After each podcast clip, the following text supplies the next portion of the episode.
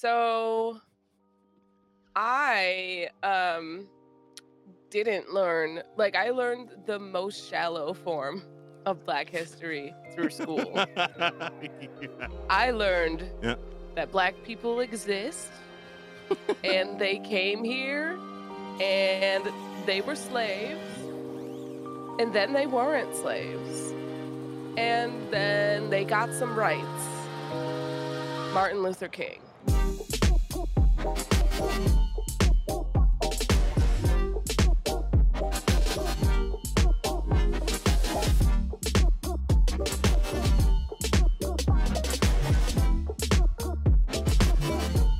So we are gone.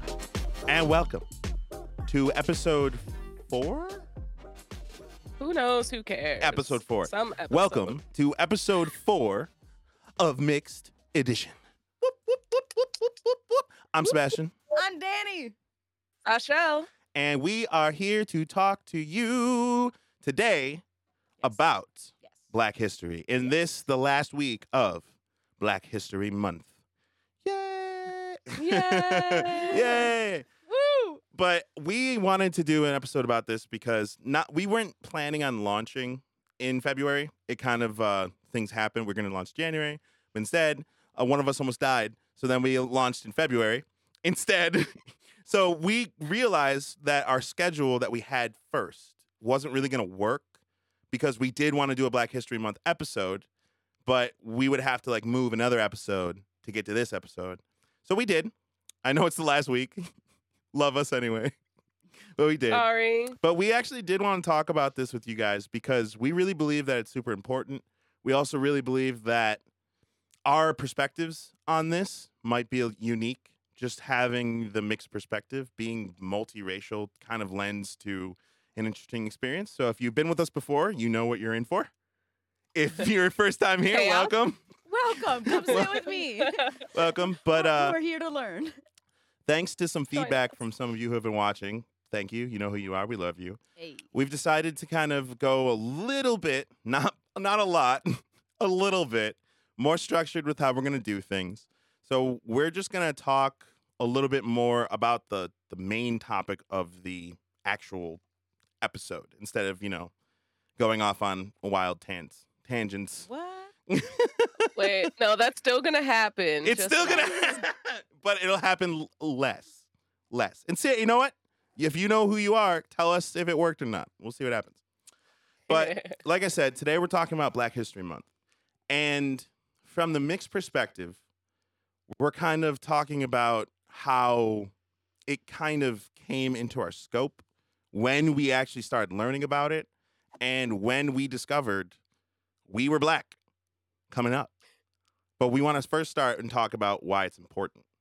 So why it's important, like literally the thing about Black History Month every year is it always shows up and you always are reminded that, you know, Black History Month, you see it on TV, it's on Netflix, it's on Hulu. They do like featured stuff.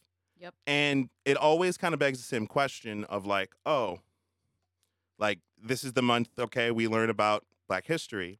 And I always end up learning something different. I always end up learning something that I never, ever knew about people in Black history, and especially Black African-American history.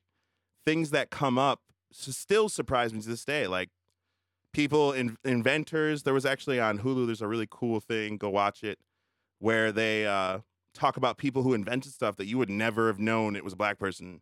You would literally never have known that until someone told you.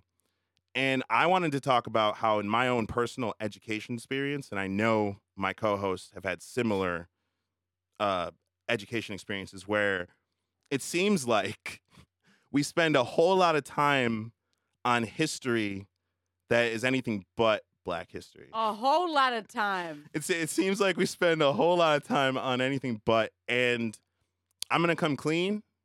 My Black history knowledge is lacking, like seriously lacking. When you compare it to, you know, world history or even, you know, I hate to say white history because it's very palatable and it's very different.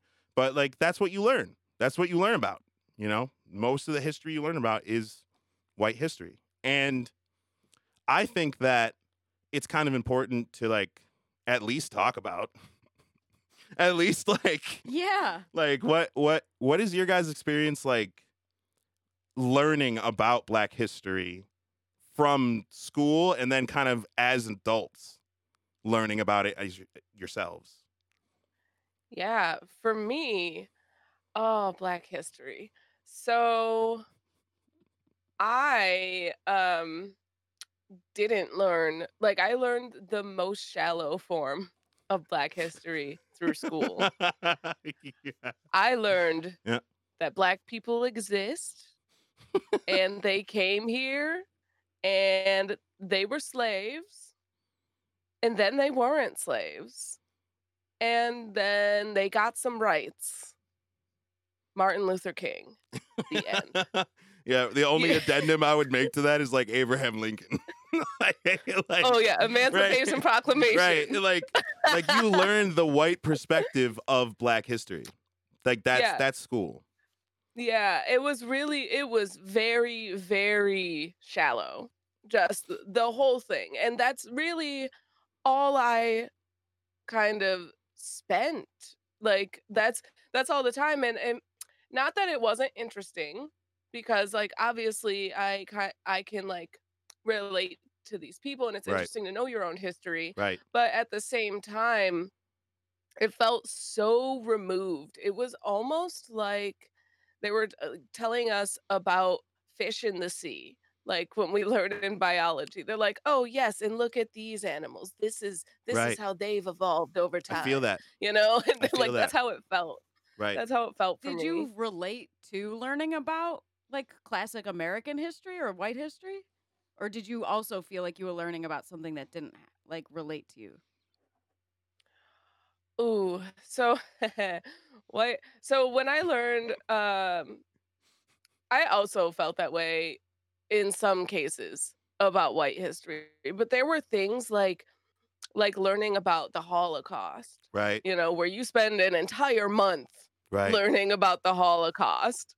Right. And, like, they like get into it and they're like, oh, this is why it was so wrong. And, like, you're getting into the feels of it, where Black history didn't really do that for me in school. Right. Same. I'll say. I would say, like, even during Black History Month, it wasn't recognized in my schools. Anything. You would have a couple of the cool teachers who would, like I watched Glory in 8th grade. That was a thing. That was a thing. Yeah. Can I just say, I didn't know about Black History Month until the end of middle school. Just didn't know it existed. Like, literally, it just was never brought up. And to clarify for the people watching who might be like, oh, this is completely different from the experience that I had. We grew up in the 90s. Like, when we went to elementary school, it was in the 90s and, like, early 2000s. And it was just different. It was a very different kind of climate. I feel like today it's maybe a little bit more pertinent, especially because, like I said, it's on Hulu, it's on Netflix, it's on Instagram, it's on, like, all your social media is telling you it's Black History Month. And so, like, I think that has made it more prevalent. That's why we're doing a podcast about it. Yeah. You know, like, we grew up before social media. So for us, you know, school kind of just was, and I share a lot of the same experience with Sachel, but to answer Danny's question a little bit more in depth on my end, like, I felt exactly the same way about white culture. Like, in all honesty, when you're learning about, you know, America's birth and the discovery of it and all of that, and you're learning about all these European discoverers and whatnot and the horrible things that they did, you start to, like, again, I didn't learn that in school. We'll talk about that later. But you start to, like, get this sense of, like, they're over there and I'm over here.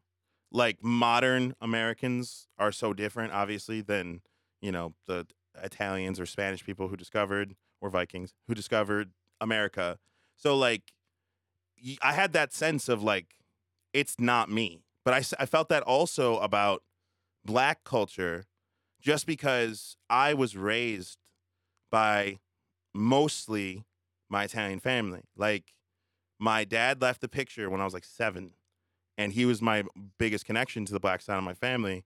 So I just, again, that was the perspective I had. I didn't, obviously, my two Italian parents, because I got a stepdad that was Italian, didn't come up to me and go, it's Black History Month. We should learn something about your culture. They had no idea. Like, they had no idea. They had no idea. When I brought up Juneteenth to them, they were confused. They were genuinely confused. They were like, what? But it is my culture. You know what I mean? And we talk a lot on this channel about kind of breaking down the barrier of just claiming a culture and it being the only thing you can be. But, you know, it was weird because I really started to see myself as black the more I learned about the history and about the struggle and about the just the deep-rooted, you know, and people start to say like, oh, it makes you paranoid because you start to think like, oh, is this part of that system? Is that this part of that thing that I've been learning about? But also because we were born outside of it in a sense, because we were kept kind of away from it in a sense, we didn't know that. I had no idea race was an issue. Like, I had no idea race was an issue. Like, the most issue I dealt with race is, like, at school, I was light-skinned. So, like, I got a little bit of heat for that. But other than that, I just thought that was, like, them being, like, there's something about you I don't like. And I'm, you know what I mean? Rather than, like, oh, it's a racial issue. And then learning about it in school is just, like, culture shock a little bit. Yeah, I totally agree with that. And I think more on the issue of race, like discovering race. Mm-hmm. I didn't know that race was a thing. Well into elementary school. Yep. Like almost middle school. Yep. But it was late elementary school, and it wasn't like, I mean, yes, I also got some slack for, you know, being light-skinned, mm-hmm. but it wasn't, oh, you're different. It was just like, oh, you're lighter and, you know, we don't like that. Right. Instead of, you know, it wasn't like, oh, you are white. Right. Or, you know. I thought it was like an ugliness like thing. I thought they were like, ew, I just thought it was a trait. Yeah, right? I was just like, it's a trait. Like, oh, I don't like your freckles. Like, right. Well, you know, at least from what I've heard, though, that's like very common to experience at a young age because, you know, you're trying to relate to people, and you guys both went to schools where there was like a lot of white kids there. So, and kids are blunt. So they're going to be like, that's kind. I only know these few things, and I have eyes to the, I've just learned colors, and I'm this color and you're this color. So it's very like, whoa, I didn't like have too much of an awareness because I grew up in an environment that was very closed. Right. So like in our elementary school, like you would stay in your classroom and that's it. So like any of the kids in your classroom are your friends. And if you went to a different class next year, like they're not your friends anymore. Like where you are is the only things that apply to you. And that was pretty much the case all the way up until high school. Right. Right. So then I started going to high school with 1,500 kids.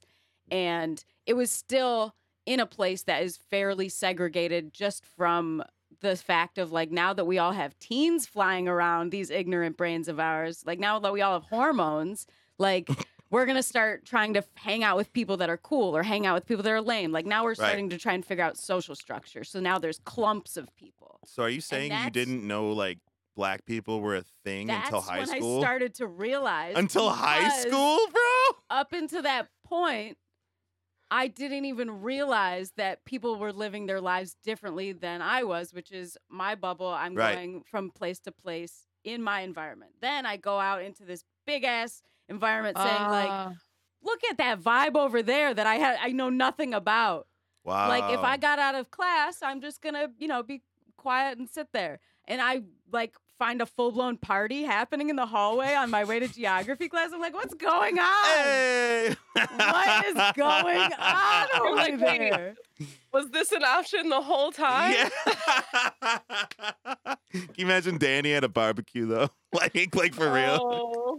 She's just showing up like, Oh my God! I can wait. Everybody gets a plate. Wait, we're taking plates home. The idea of taking plates home. What is that? Yes. Yeah.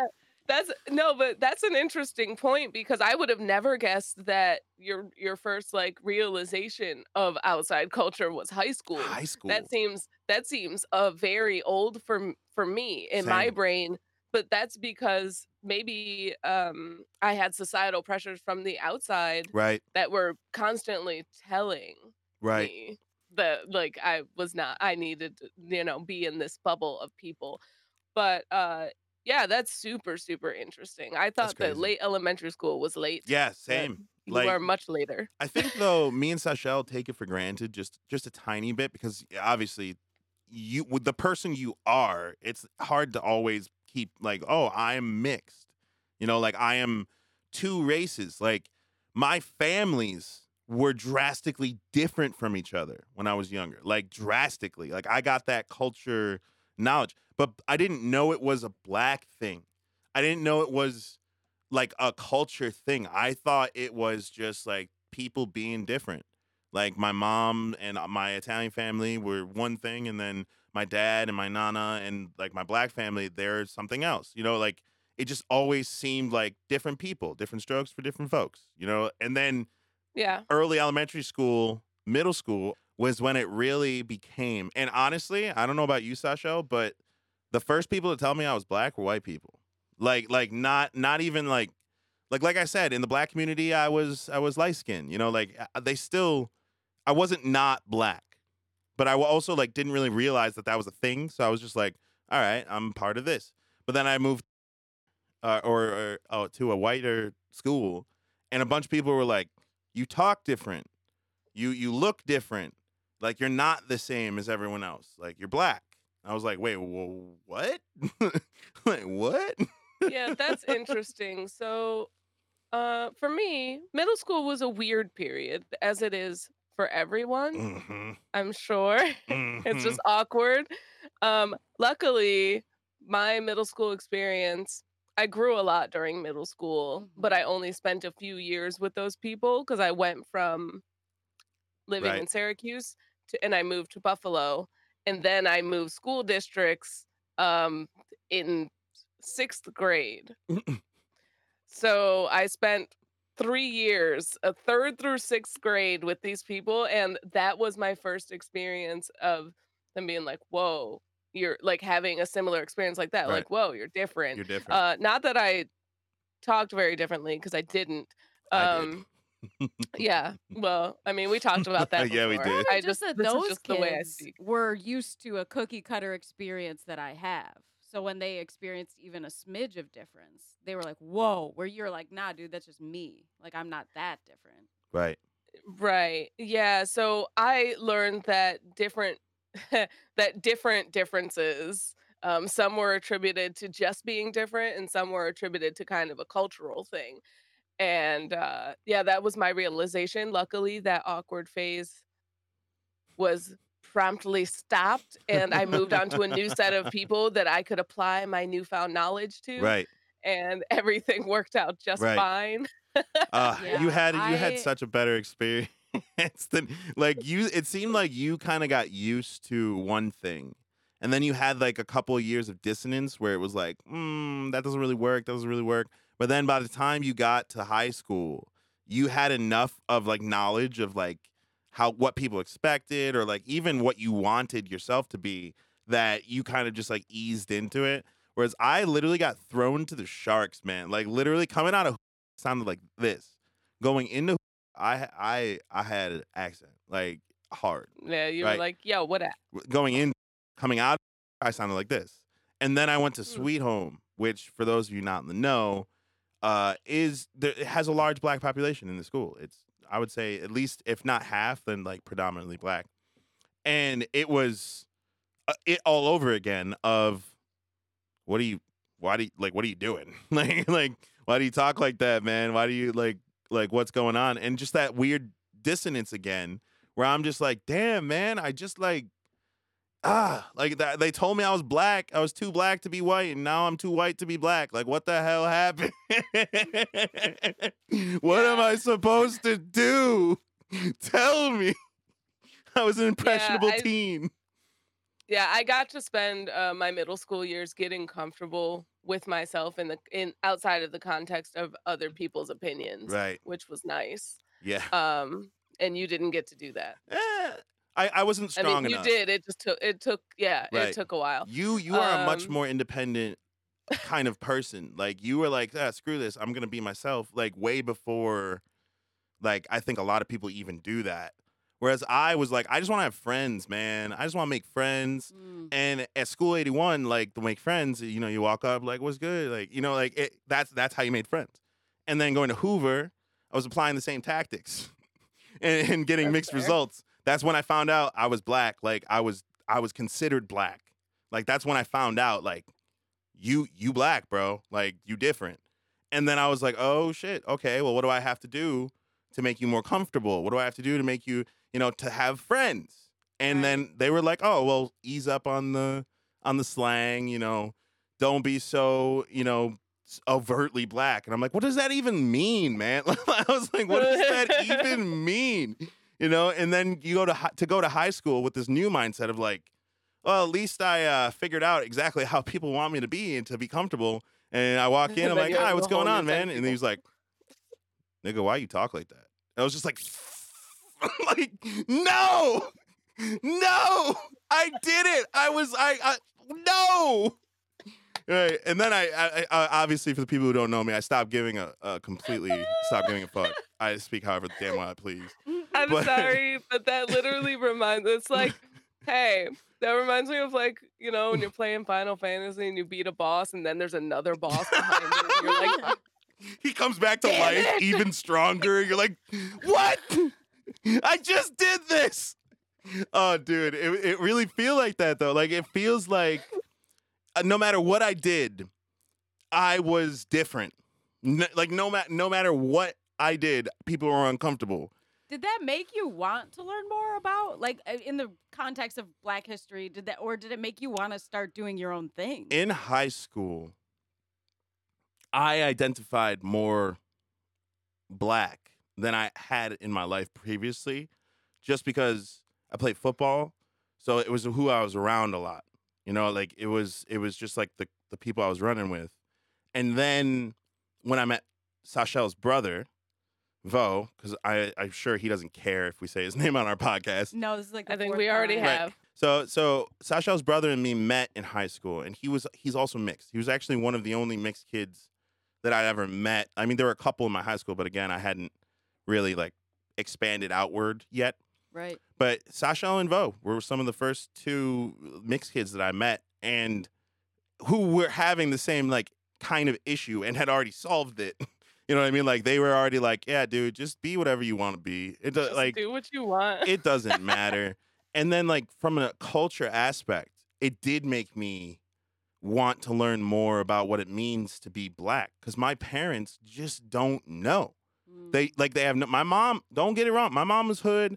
My mom got slack for being with a Black man. Like, she knows that side of it, but she doesn't know what it's like to have that culture, to have that part of you, like that ancestry, that, right, you know, and to learn about it late is to be like, all these years from the time when I was a kid, when an old lady asked me if I was Black and white mixed together, and I was like, yep. And she was like, gross. She was like, ew. And I was just like, wait, what?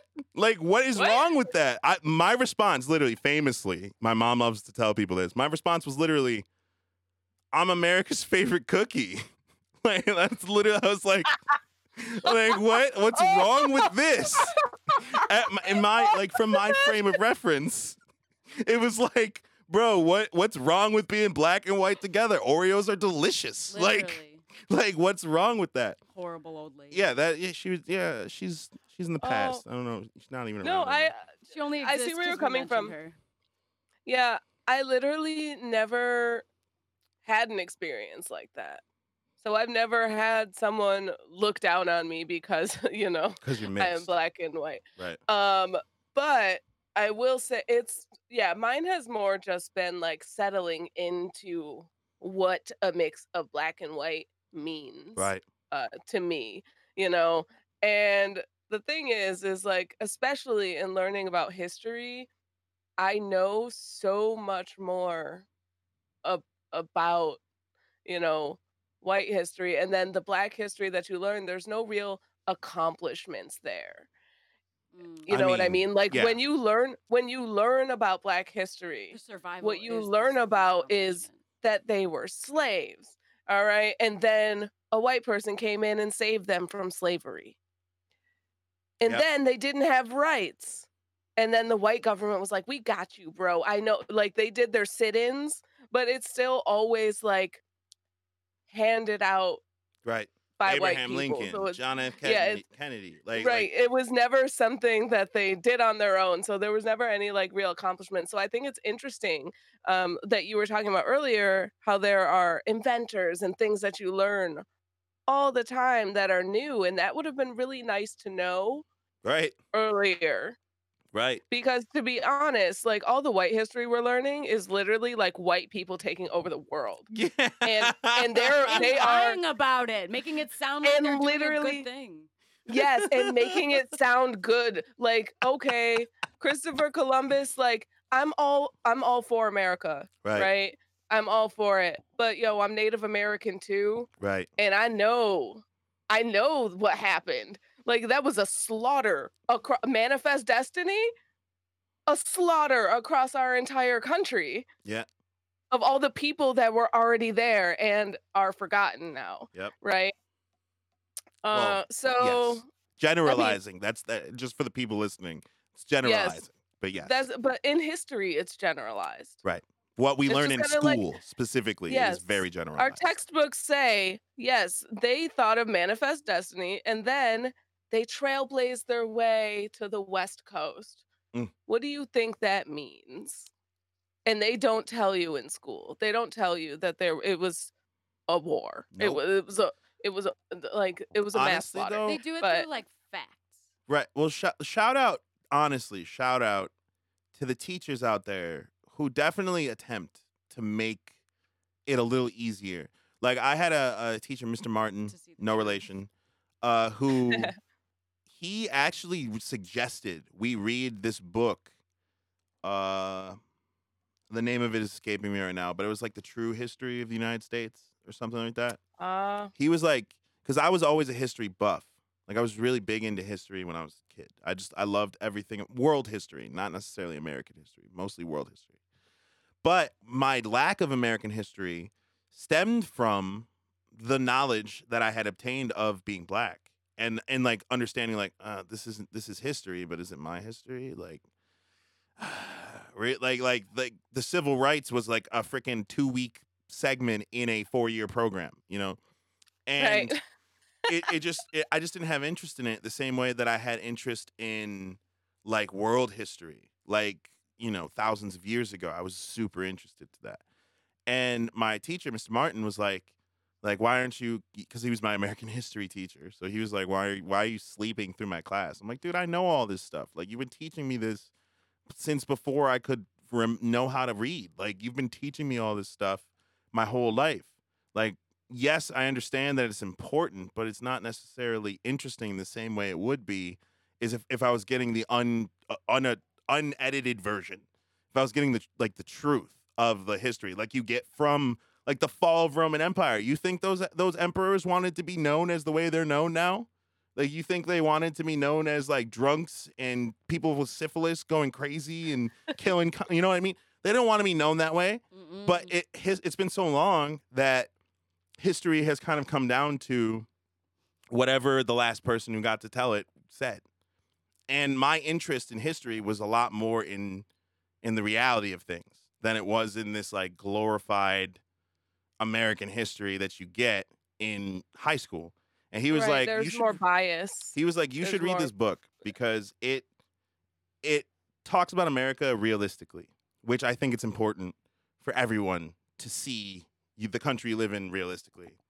And honestly, like, in reading that book and in seeing a lot of the things that the government has done to black people, the society has done to black people, it starts to connect with me. It starts to really make sense. My life, the struggles, the things that I had to go through, it started to make sense in a way that, you know, if one of my parents had been black, I think I would have known. I think they would have told me. But because I didn't have that, it took years and years and years of like my own vindication of like seeking out the culture and finding it for myself and learning it for myself. And even now I'm ignorant. I'm ignorant as hell. Like I honestly, don't know a lot. I want to know more. I genuinely do. But again, you know, what started to make sense for you that didn't make sense before? What was going on? Like why I was different, why I was like, you know, when you don't understand that level of self-awareness where somebody's looking at themselves and going, I am this person. You know, I might be a little quirky. I'm a little weird. You know, I'm a little awkward in social situations. And you're like, okay, well, people don't talk to me because I'm awkward. You know, people don't sit next to me because I'm fat. People don't, you know, like all these things that are set from living life. And then to have this whole new layer, this whole new perspective that, again, I would rather have not. I wish that it didn't exist. You know, I wish that I didn't have to like recognize it. But dude, you're stupid not to. It gets to a point in a black or a mixed man's life where it's just stupid not to know your history and to know how this country is known to treat you. Being continued to be treated negatively and not know why. Because no one would say it. You have seen me try and get like food stamps when we were struggling. You saw me try and do that. How much more difficult was it for me than it was for you? So much more difficult because people would be calling up on your house. Literally. Right? Checking up on you, making sure. Literally. Like every couple of weeks. Danny had it for months. Having you fill out forms, having you go in person. Danny had it for months. Had food stamps for months. Not one checkup call. Not one person knocking on the door being like, hi, we're just, you know, making sure that everything is, you know, good. They like never once. Never once. Like did teachers, and I'm sure teachers had their biases, so they would treat you differently as a student. I mean, did that happen where they were just like had made assumptions? I mean, maybe. There are racist people everywhere. But like I said, but like the thing, I didn't know. I didn't know. I want to say there were times where I was treated differently without knowing why, and it didn't click that someone was just subtly racist. Right. Until I was well into my teens. Right. Till you're older. Like I didn't, the concept of racism did not occur to me. Like even though I knew there was a concept of different races, like in elementary school, the idea that someone would hate someone based on the color of the skin was like, ridiculous. Like your outside skin suit did not make any sense to me. Dude, I think and that it just never occurred to me. It's the nature of being mixed that kind of leads to that because like the people you look up to and call mom, and then even, you know, because of our stepdads for a while, like even the people you call dad, because they look different. They look completely different. They have different hair. They have different skin tone, but that's still my mother. I still love her. That's still my dad. I love him. So you like understand the concept of loving someone despite them being different. It didn't even make sense. You understood that. Yeah. Yeah, there is no such thing as judging someone by their outside aesthetic in like that made sense to me. Yep. And it still doesn't to this day. No, like you see it's stupid. You've seen the people I hang out with. I obviously don't judge people by what they look like or like how they dress. Right. You know, I'm over here like, are you a good person? Do we get along? Right. Okay, do we vibe? Then. That's it. That's all. Like, do we vibe?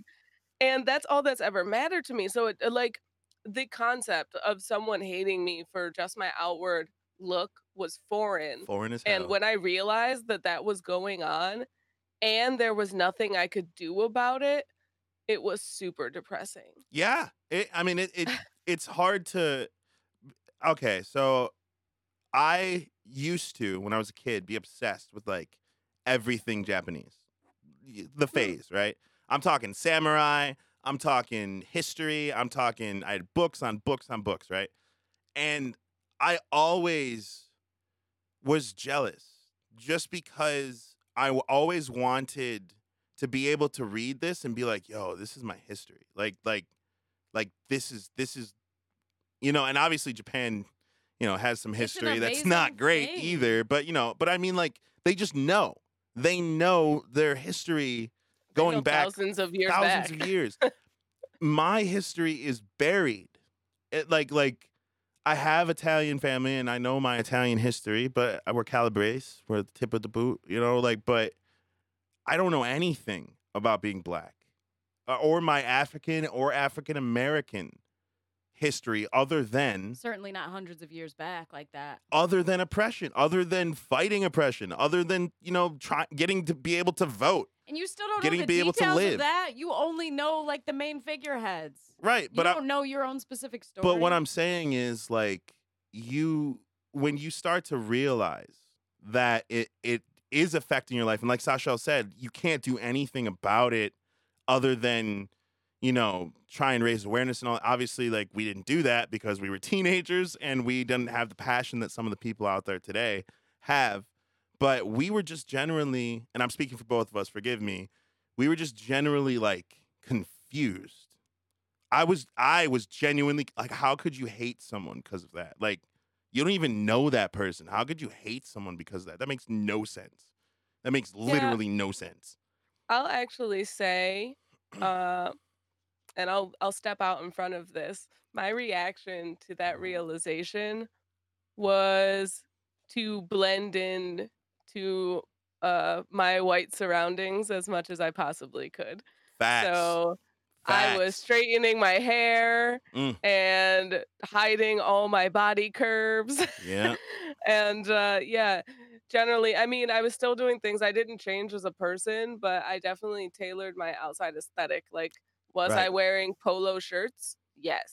Right. Yes. Right. Like, I was all about Abercrombie and Fitch and Aeropostale. Right. And me and your brother on the flip side wearing South Pole, and your brother with the giant earring, and like I was wearing the Nikes. Like I was trying to blend into my environment too. And at that time it was a black environment.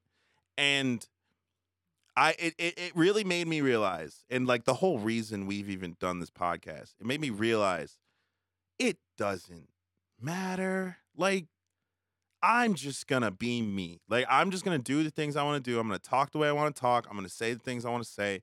And you know what? If you can't hang, there are 8 billion people on this planet.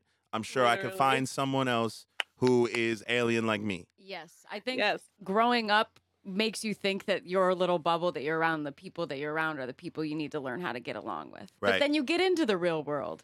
And there's so many more people. So if you don't get along with the people that you're directly next to, that's okay. Yeah.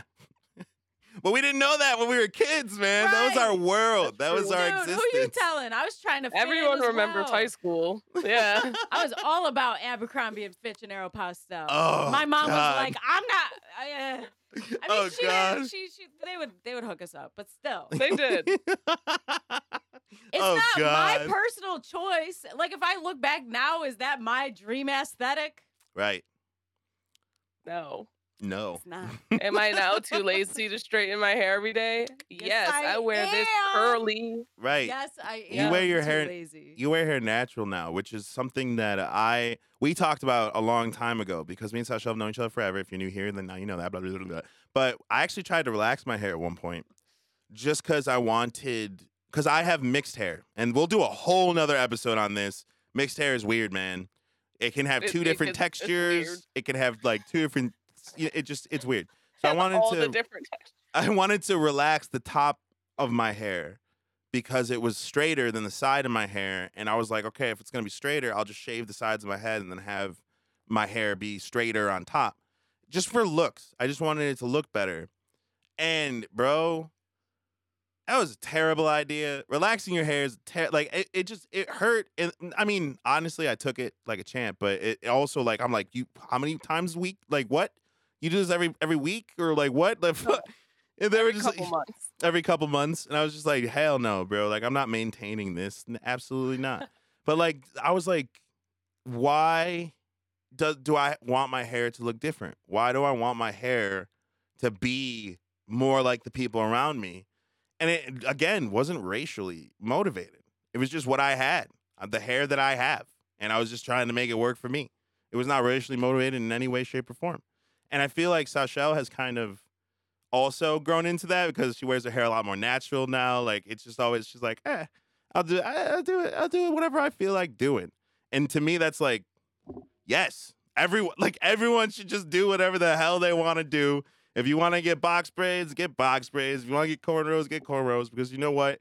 Like, trying to be a culture or a race is just, in my opinion, it's overplayed. Like, let's just be people. Right. Just do things we like to do. Just do the things you like to do. Yeah. I think that's legitimately awesome, and it comes from your experience, because even if you got a lot of white history growing up in school and you got a smidge of black history growing up through school, we got zero mixed history growing up through school. Yeah. So your mixed history is the newest. Right. Right. You're living it. You're currently making it as we speak. And for us, it's kind of true. I didn't even think about it like that.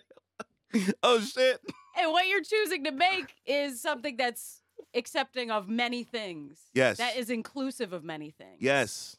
All cultures, one culture.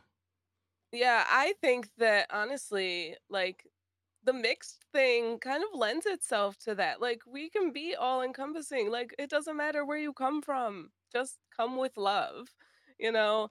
And I think that that's such an important kind of message.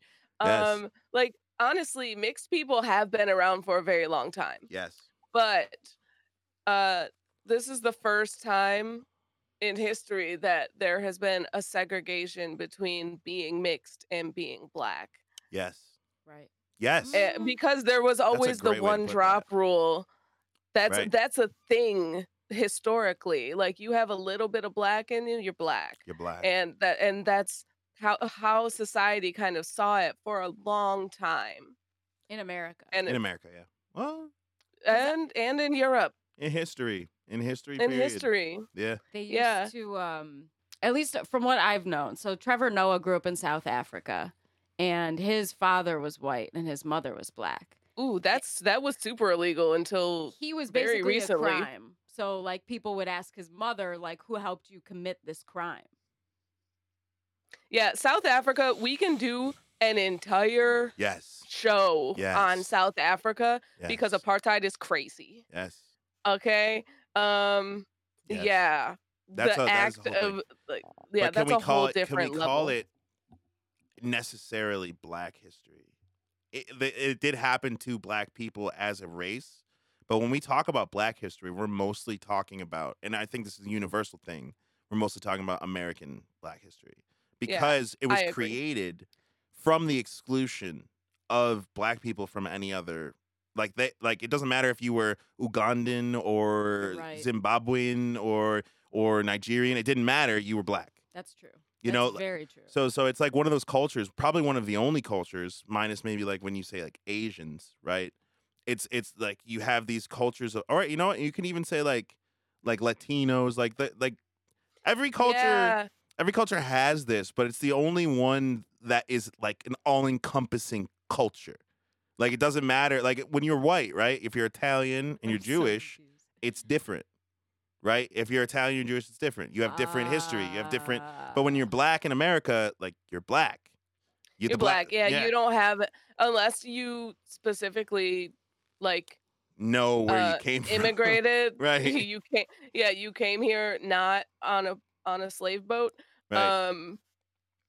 Yeah, you probably don't know where you're from in Africa. Like, I have no idea. We're going to try and find out. We have 2/3 of our Ancestry.com stuff, so stay tuned. Hopefully we'll get that done. Maybe season 2. Yeah, I'm super excited. Super excited to find out. Yeah, I think there are a lot of negative things about not having that past history of not knowing where you come from. But the beautiful thing about not having it is what you guys chose to do, which is making your own, moving forward on this like individual, unique experience. Right, and honestly, that kind of leads to having like, okay, so me and Sachel, the way we learned about Black culture, I think is unique. I think it's unique to people in our situation, right? But I think it kind of stems from this thing where we didn't have Black role models, like real Black role models in our lives. Mm. We just like didn't have the actual Black culture that exists. It wasn't given to us in that way. We would see glimpses of it. Sometimes we would be a part of it if we are like my dad took me to a cookout or something, or was watching me or something, and I was at my nana's house. Like then I was in Black culture, but again, too young to even know that it was a different culture. And then when the Black family kind of faded out of my life, I nobody, like the only Black role models I had were either on TV or they were whooping my ass at school. That's a totally different experience than having that person live in your house every single day and you look up to them and say, this is how I'm supposed to be. This is how I live my life. You didn't have that. Right. And I think that led itself to how I became. It led myself to like not only considering myself Black in a way that's personal. It's not, I don't tell people I'm Black. It's not like I would be like, oh, like, I mean, this is a bad example because I'm on a podcast called Mixed Edition. But I'm just saying, like, I don't walk around and claim being Black, but at the same time, it's kind of universally understood that I am. And that, you know, how I portray myself as a Black person has been cultivated by me from people that I have chosen to be my Black role models, whether they be fictional people like Will Smith. I know people out there can relate to that. If you had a Black daddy that wasn't around, like watching Uncle Phil and Will Smith and all of them, like that's what you had, kind of posturing it up. But also in my life, meeting Black role models and meeting people who inspired me to want to be Black, to love the culture and to love that part of myself in a way that my parents, God bless them, just couldn't give me. They couldn't understand how to like give it to me. I only had from the outside view. On that point, I will say my acceptance of my Blackness happened very late in my life, comparedly. Like, I mean, did it happen after late. I knew you? Like when I met you, you were, and then like from then, yeah. So within the last like 13 years, right? Relatively late in life. Like it wasn't that I thought I was white. It was, I had acknowledged that I have Black genes. Right. But as far as culture goes, I was like, that has nothing to do with me because I didn't grow up in that culture. Therefore I'm, you know, right. I don't belong there. None of that belongs to me. I don't emulate any of it. You don't claim it. You know, it. And I didn't claim it. Right. And now that I've gotten into it. Like now I'm on my cultural journey, immersing myself in all kinds of cultures, including the ones that I naturally belong to. Right. It's nice to, you know, get a kind of sense of belonging and that sense of, like connection. Yes. Which I can get in multiple other cultures that I don't belong to as well. Right. I do want to clarify. Right. You can get it anywhere. I get similar feelings elsewhere. But it's nice to know because growing up, really, my Black role models were non-existent or fairly poor. Right. You know, my dad, he is on and off in my life generally. Right. But he's more like a cool uncle. Right. You know? Right. Like I hang out, we party. Right. You know, that kind of relationship. It wasn't really a, hey, this is how you're supposed to be a person. Let me teach you, you know, things like that. It was never that kind of relationship. And so I think that I got a really kind of immature version of Black culture. Right. And a really like a basic level, kind of what you would see on the media. Right. Like rap culture. Right. Yes. Hip hop culture is what I was really exposed to growing up, and I didn't want anything to do with that. Right. Like you and that was sense. That was the only sense I had of what Black people are. I feel you so hard because like I didn't like rap growing up. It just wasn't like it was something I kind of grew into and I appreciated more when I got older. Mostly because my parents didn't like rap, though. I will say that. But I didn't really like rap mostly because I was a good kid. Like, I thought drugs were the worst thing in the world. I thought that if you sell drugs, you're the worst person in the world. Like, I was just like that kid that was just like overzealously trying to be a good guy. You know what I mean? You were a snob. Yeah. Well, I mean, it wasn't necessarily snobby because I was a kid. So I didn't have. No, I'm just thinking you're a food snob, you're a music snob. All right. I might agree with you there.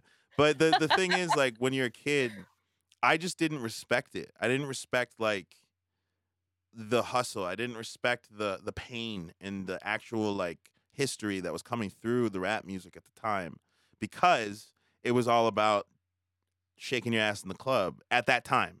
When I was that age, the role models I had to look up to in my Black Rolodex of artists were 50 Cent and, you know, like Plies and, you know, just people who I was like, bro, I don't relate to this. I don't relate to this at all. Yeah, I think that's a very normal experience for the majority of people to look at that whole fake world that's been created for our entertainment that is a fantasy and to say that ain't me, though. Like, I'm not out there doing that. I don't think it's I think it's very real for the people who live in it. I do think that it is over-marketed. I think that's what Danny meant, was that there are people out there faking it because the genuine thing is the thing that sells the records. But I think that when I was growing up, when you hear about the hood and the ghetto, like, we can't forget, like, I've seen that. Sachel has seen that. It's not like we're ignorant. Oh, I apologize. Because what I was talking about was like popping bottles and like having money to throw. I don't know. Like, no. That ain't me. No, I'm talking about like, because remember, we're 90s babies. So we were growing up, the Biggie, Tupac and stuff like that. And where rap was like, hustle rap was more of a thing. Street rap was way more of a thing. That wasn't even a thing I knew about at the time. Right. Like, that's what I mean. Like, I was still watching Disney. And to look at those people as Black role models, right, was just not. Still trying to be a Disney princess. It was not, you know, what I wanted to be. I didn't live that life. I was blessed enough to not have to resort to that to live my life. So what ended up happening was I started being like, no, I don't fuck with that. Like, I'm not that.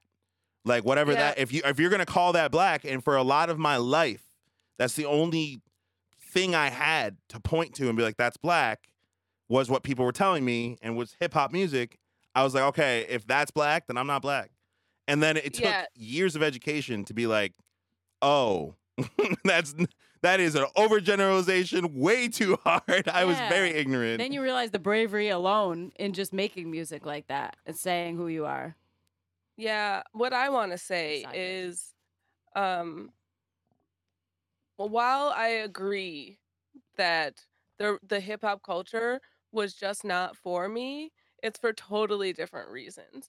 So what I was exposed to in Black culture within my immediate group of people was kind of that gangbanger lifestyle. Yeah. And I saw firsthand the struggle and the pain and like the desperation of that. And I wanted no part of it. And I felt no part of it. Like, right. Because I was so sheltered by my mother, even though this is happening to people that I know immediately, I couldn't empathize with them because I didn't understand, you know, the need to go out and sell drugs. Like, I was like, why don't you just get a job? Which I think is what a lot of people in society now even think. Yep.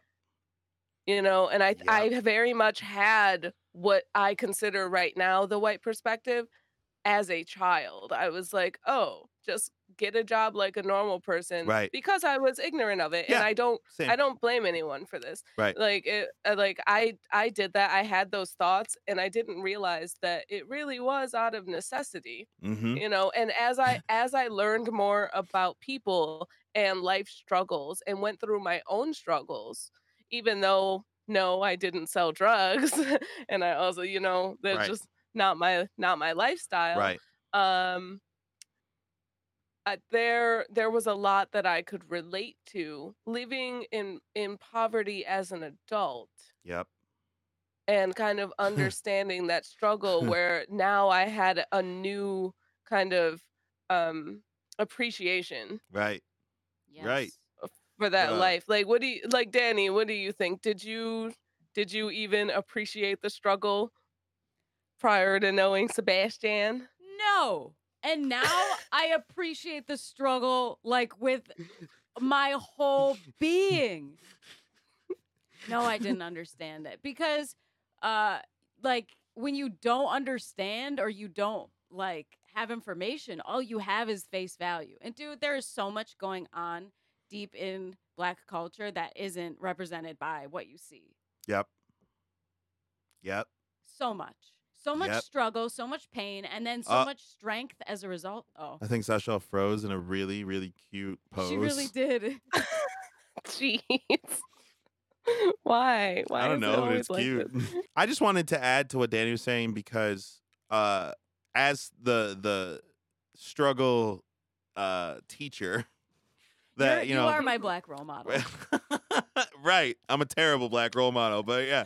No, right. I'm just saying, like. Like, she has seen me now. We've been together for almost 7 years in April. Yeah. But we've been together for almost 7 years, and she's seen me try and get a job. She's seen me try and... I've gone to Anderson's with you. Right. She's seen me try and... You got dirty looks. Right. She's just seen the parts of it that wouldn't be apparent to her if she hadn't been in a relationship with me. Yep. And when she asked me, like, bro, like, why do you, like, what do you do to deal with it? I think my answer is why I say I'm a bad Black role model.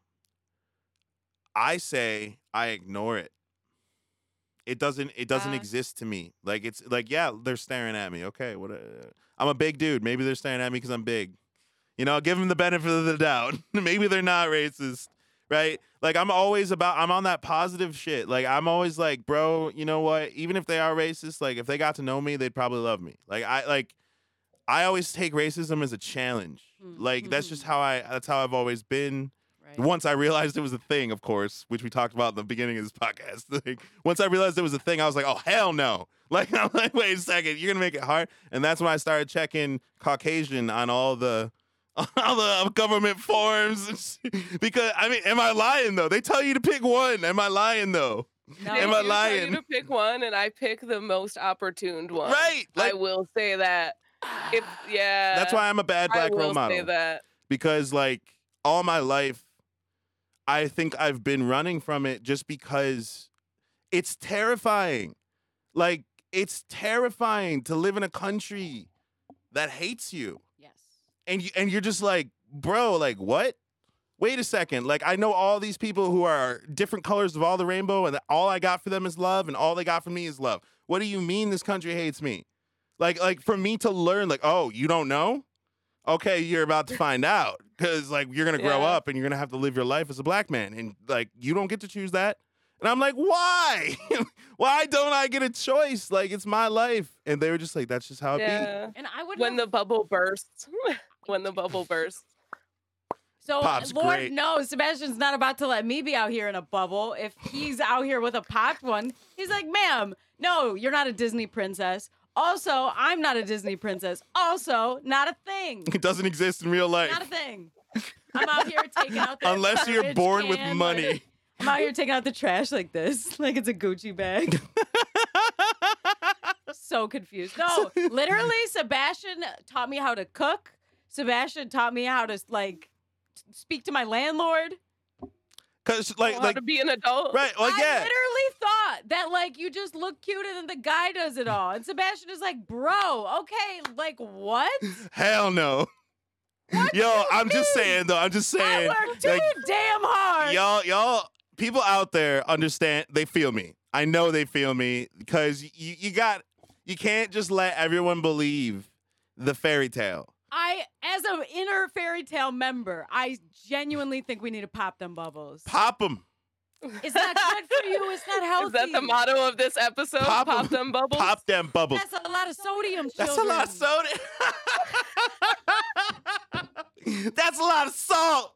Oh, my God, dude. But, like, honestly... Gotta hold myself up. You need to learn more. That's the end thing. Like you can't just stay in one pocket. And that's what Mixed Edition is all about. We talk a lot about the cultures we belong to. We talk a lot about the cultures that we are excluded from on this channel because that is the society we live in. Those are the rules we play. But the ultimate goal of Mixed Edition is to change those rules.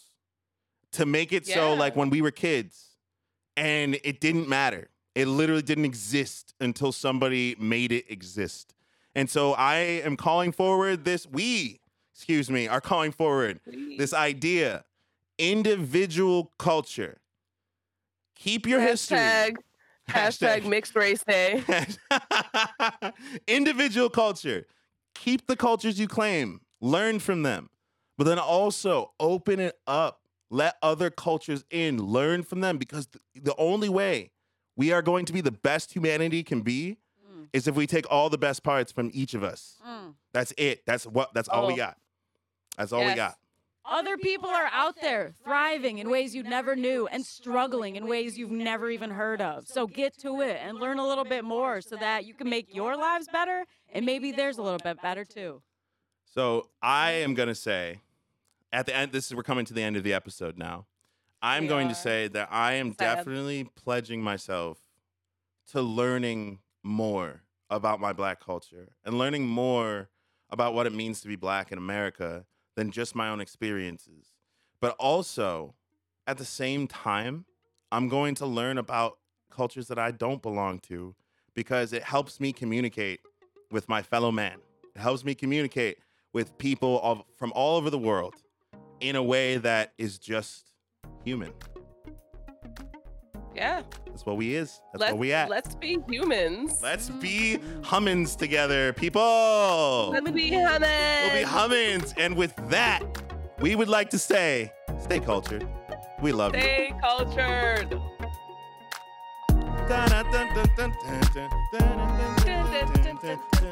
Are we allowed to sing that? Oh, fuck.